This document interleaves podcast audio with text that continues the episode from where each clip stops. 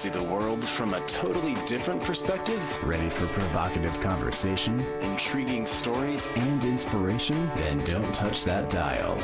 Welcome to Talk with Francesca. She'll give you something to talk about all week long. Now, here's Francesca. Hi, everybody. Welcome to Talk with Francesca. I'm Francesca, and you're listening to AM 1510 NBC Sports Radio, Boston. If you've got questions or comments and you want to join in on this conversation, you can send me an email at info at talkwithfrancesca.com. I'll repeat that email. It's info at talkwithfrancesca.com. You can find me on Facebook, or you can check out my website at talkwithfrancesca.com. Okay, I love all your emails. I read them all, so please continue to tell me what's on your mind. I will answer yours. On September 11th, 2001, one of the worst days in American history occurred. The thousands of people killed on 9/11 left thousands more grieving. 16 of those killed left behind were twins.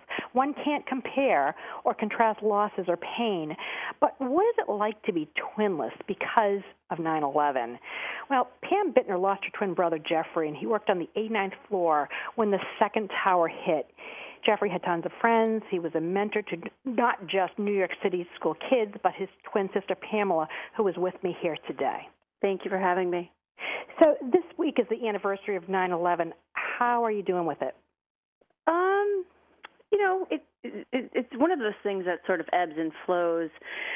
Um, obviously, every day, but becomes a little bit more magnified um, in the weeks leading up to the anniversary um, you see a lot more um, focus on television and in the news, and um, I'm certainly not immune to to any of that. Um, but it's always it's, it's always a difficult time. It's always a time where I become very um, very much more conscious on a daily basis. I mean, obviously, I think about my brother every day you know multiple times a day but you know it becomes particularly um um a particularly heart heavy time for me um this time of year um to say the least well, you know, it's it's been said that twins have the strongest bonds between humans. You know, like losing a mm-hmm. limb. Would you say that's a fair description?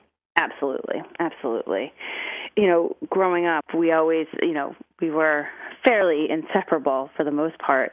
Um, and as we got older and spent, you know, more time apart, there were always those those moments that, you know, you could, you know, I used to say I could sense things. He would, you know, invariably say I was nuts. um, but, you know, I I think maybe being female and being a little bit more intuitive to my feelings. Yeah. Um, I always felt that there was always that that bond and that that gravitational pull that maybe siblings, other siblings wouldn't have with one another. I mean, I really can't compare to anything else, not really knowing what it's like to not have a twin. Um, but, you know, there were times where I would pick up the phone to call him and he would be on the other end of the phone doing the same thing or, you know, um, having that sense of you know so I think something's wrong and you know give him a phone call and something was wrong you know um so it really does um, does lend to that theory that there is this bond that's like no other. So to underscore how close you were, Jeffrey called you every day. Is that right? Yes, we probably spoke on the phone. I mean, at least once a day, but usually, I don't know, three, three, four times a day, probably. When we were at work, or you know, you know, it, it's kind of hard to put this into reference, but you know, when he was alive, you know, he had just gotten a cell phone. He didn't. He wasn't texting. There wasn't text there. You know, we emailed, but it was still when you had, you know, voice to voice contact every day. It wasn't, you know, just a, an email or a text message here or there. We had that uh-huh. that very personal one to one conversation multiple times a day for silly things. You know, just good morning, have a good day, or you know, what are you doing for the weekend? Or I'm having, you know, this problem at work. Can you help me talk it out? You know, just, you know, anything like that. But it was very, um, the lines of communication were always open. Let's just say that we we mm-hmm. spoke very frequently. And how were you similar as twins? I would say we were probably most similar in um, we were both we were both we're both very responsible, both very um, good listeners. Um, I'd like to think that we were both very good friends to our friends. Um, you know, and kind and to each other, obviously. Yes, it, yes, for, first and foremost. Um, but we were also polar opposites in a lot of respects as well. So, um, but I think you know in the in the core in our core values of what me you know what makes a good human, I, I would say that we we shared those, and that you know that that came from our parents. Mm-hmm.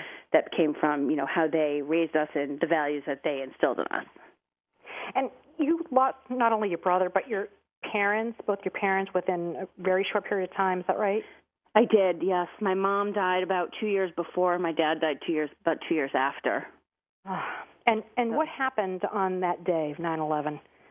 Um, I was at home. I had actually just been laid off um, from a job. I my last day was July 31st, and we had I had just been kind of um, started to get back into the job search, and he would call me every morning to give me my morning wake up call. And he called me at I remember looking at the clock and thinking it's 8:46. Why? You know, this is so unfair. Why is he calling me? Um, it's unfair that he should call you. yeah. um, little did I know. Um, and um, he called to tell me that something had happened um, in the other tower, and he, you know, it was a plane, but they thought it was a small plane and you know he was fine but he wanted me to know from him before i saw it on the news. So um we talked for a little bit and i turned on the news and i hung up with him and as soon as i saw what was happening i called him back and i said that that looks really really bad and he said well they they told us to stay stay where we are um and they'll you know basically give us further instruction you know. I think he said the the announcements over the you know the fire system or something said you know um, you know all is secure you know stay in your place until you know we have further instruction. And then you know just a little bit after that is when um, the plane hit his building and I happened to be on the phone with my father at the time that that happened and um I that I had I didn't talk to him again after that. Oh unimaginable. Mm. If you could talk to Jeffrey right now, what would you say? Oh my gosh. I wouldn't even know where to begin. I wouldn't even know where to begin, just because so many. I mean, it's been 12 years, and so many things have happened, and certainly, um, you know, you, you growing up, you have a vision for your life and how you think it's going to turn out, and when it turns out to be not only the complete opposite, but something that's so completely unimaginable. Right. Um, I mean, I wouldn't even know where to begin. I, I really wouldn't. I, I would tell him how much I love him and how proud I am of him, and you know, I try to live my life in a way that would make not only Jeff proud, but my parents proud. And I, you know, I would probably have a conversation with him about that. And um, tell us about that. What are you doing? Uh, as far as keeping, yeah, how, how, are you living, living my life? Right yeah, yeah. You know, honestly, it's it's aside from scholarships that we've set up um, in his memory all over uh, Connecticut, New York, Vermont. You know. Um, our, our high school, his college in New York City. Um, it's more the day to day. It's more the you know what would Jeffrey Bittner do in this situation? And you know it's it's not only me. It's, a lot of his friends have always said to me, you know, I very often find myself in the midst of a situation that seems rather difficult and you take a step back and you think okay what what's the advice jeff would give me or what would what would jeff's thoughts on this be and you know having known him so well i feel like i I have a pretty good idea. So it's it's sometimes like he's my moral compass or guide.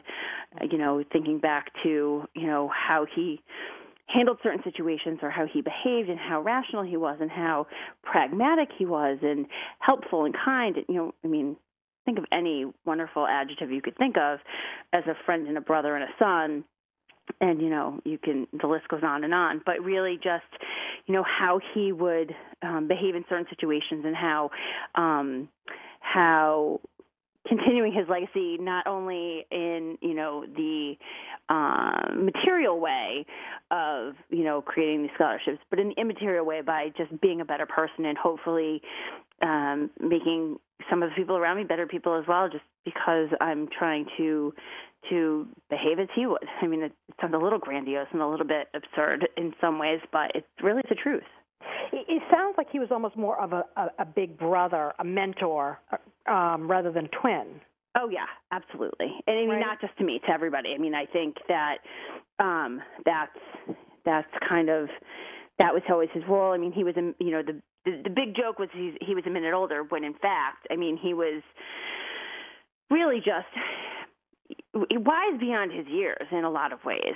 Um, you know, he was not he was not um, the type of person that conformed to anybody else's you know ideals or or you know pe- peer pressure was never something that ever affected him. You know, he he always was very very true to himself and his beliefs, and um, you know that's what I think made him um, so admired. And so um, and why people looked up to him because he was really tr- very true to himself and and his his beliefs. And you know that's not something a lot of young men can say that they've done. I mean, I, I know men my age that that you know could live another forty years and not be half the man that he was at 27. He also mentored uh, a New York City um, school kids. Is that right? So he had signed up to be a mentor, and his mentor was assigned. His student was assigned, um, and he was killed. So we actually never met his student. And a very dear friend, um, Jethro Ferguson, um, stepped in and um, mentored the student in Jeff's place, which was very, very special for all of us and for Jethro as well.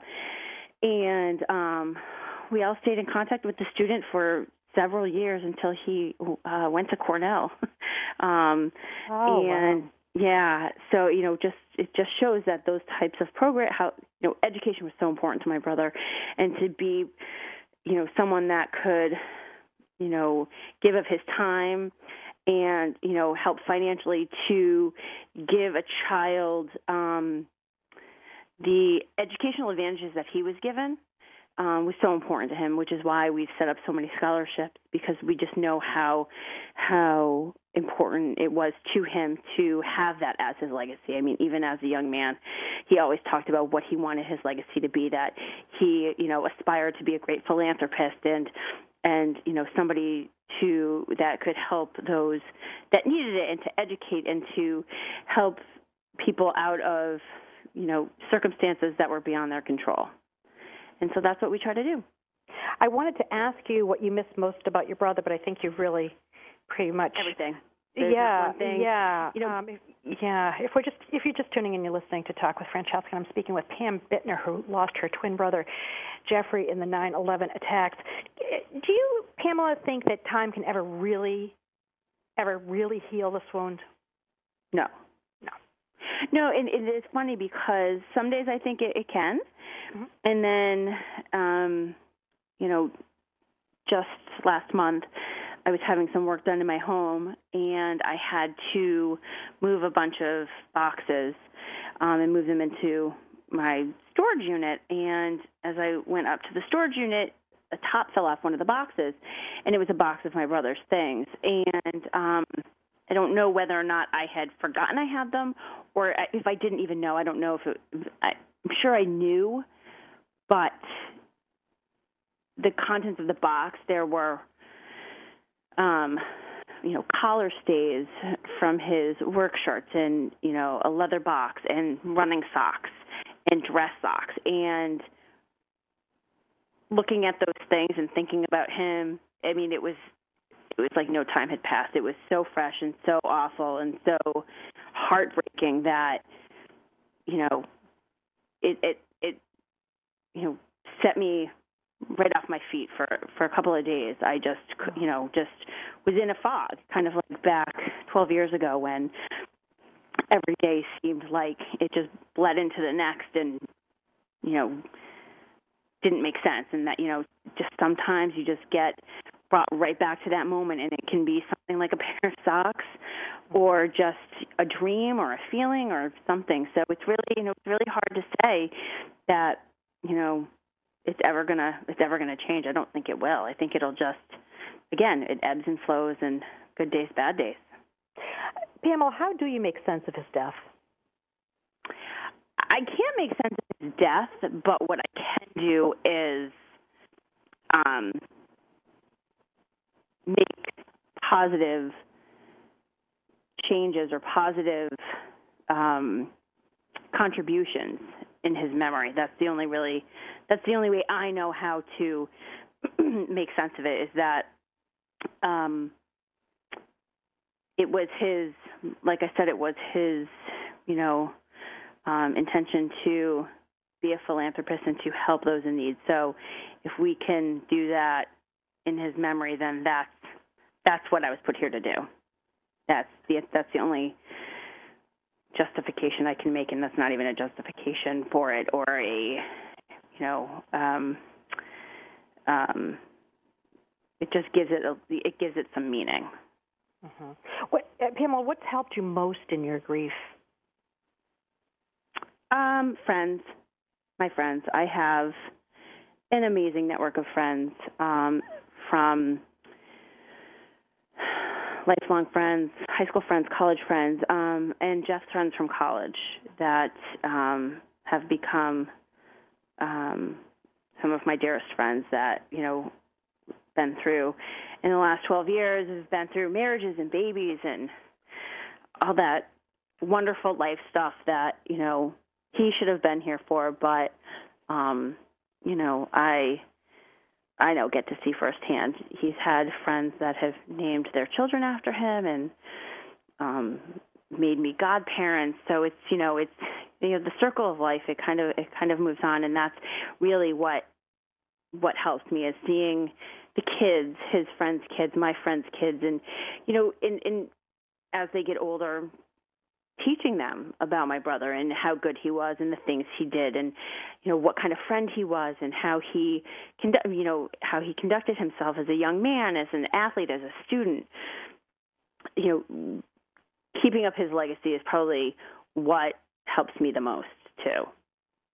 Does it help to talk about him? I love talking about him if you couldn't tell I well, I was I, about him. I wasn't a hundred percent sure. I was wondering if if you. Yeah, I mean, I know that you love him very dearly, but I just didn't know whether um, you actually liked talking about him. Um, how has this experience changed your life? It, you know, it's. I mean, it's such a loaded question. It's know. such a loaded question. Um, there's so many parts of it, you know, losing my mom at 24 and then losing my brother at 27 and you know, and my dad at 30. It was just you know, that whole time, I mean, all of that together just was such a I mean, so defining. Um I would like I'd, I'd like to think that it made me a kinder, um, gentler person um, who is much less selfish and um,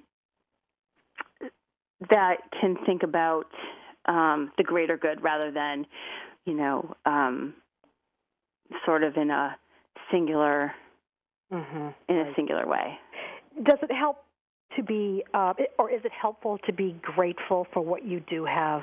Absolutely. It, it you know what? It, it's funny. I say, I'm actually so grateful for the years I had with my family that, you know, I'm often asked, you know, and it's kind of a sort of a loaded question as well, but you know, I wouldn't trade back any of the heartache I've had for the time that I had with my brother. Like you there's nothing that would make me trade in those 27 years for any amount of pain and heartache because those were the best 27 years that um I could have ever been given and um, for as awful and as heartbreaking and as just tragic as as the circumstances are, um, I wouldn't trade them in mm-hmm. or him for anyone else or any other circumstance. Pamela, have you been able to, or have you formed connections with other twins who had gone through the same experience? Or who I haven't actually. Um, I've done over the years some interviews with others, but I, you know, for me, it's about um, those that knew him and loved him, mm-hmm. and spending my time with them and, and strengthening those relationships rather than um, it, it, being a twin is so personal, and it, there are so many different ins and outs of the relationships that mine was so personal that I would I, I want to keep it within my close knit circle, and you know it's just not something that I've I've sought to do or felt the need to do. Mm-hmm.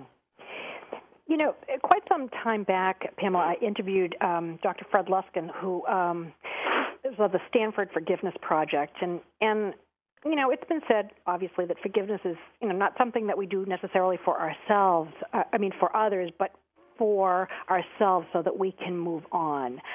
How, how do you feel about that? I mean, what what is your take on on that, given the situation? Um, it, it, I mean, are you able I, to forgive, or you know, do you, do you what, what's your what's your philosophy? I um no, I I I I can't forgive an act like this. I can't um, say that I have. However, I tend to, rather than focus on that and focus on who did this and why they did this, focus on my brother, who he was. Mm-hmm. Um, you know, the innocence of their lives lost and the good that they did in their lives and the good that we can do for them posthumously um, is what I would prefer to focus on as opposed to spending any time thinking about um, the unspeakable, unthinkable, atrocious individuals that um, perpetrated such a mm-hmm. horrific crime. So, we just have just a few minutes left, but I'd like to ask you how do you think Jeffrey would want to be remembered? That's funny. Um, he was very, very modest, so I'm sure um, having me talk on radio about how wonderful he was and how, you know, what a mentor he was um, is, would probably make him cringe. I think that he would want to be remembered as a good friend a good brother and a good son. And he clearly um, was. And he, he, he was. That, you know, in the simplest of terms, um, he just wanted people to know he was there for him, that he was there for them, and he always was. Thank you, Pamela, for being on Talk with Francesca today. I appreciate Thank you. time. Okay. That was Pamela Bittner. Her twin brother died in the 9 11 attacks, one of 16 or so twins that died that day. All right, we'll be right back. Stay tuned.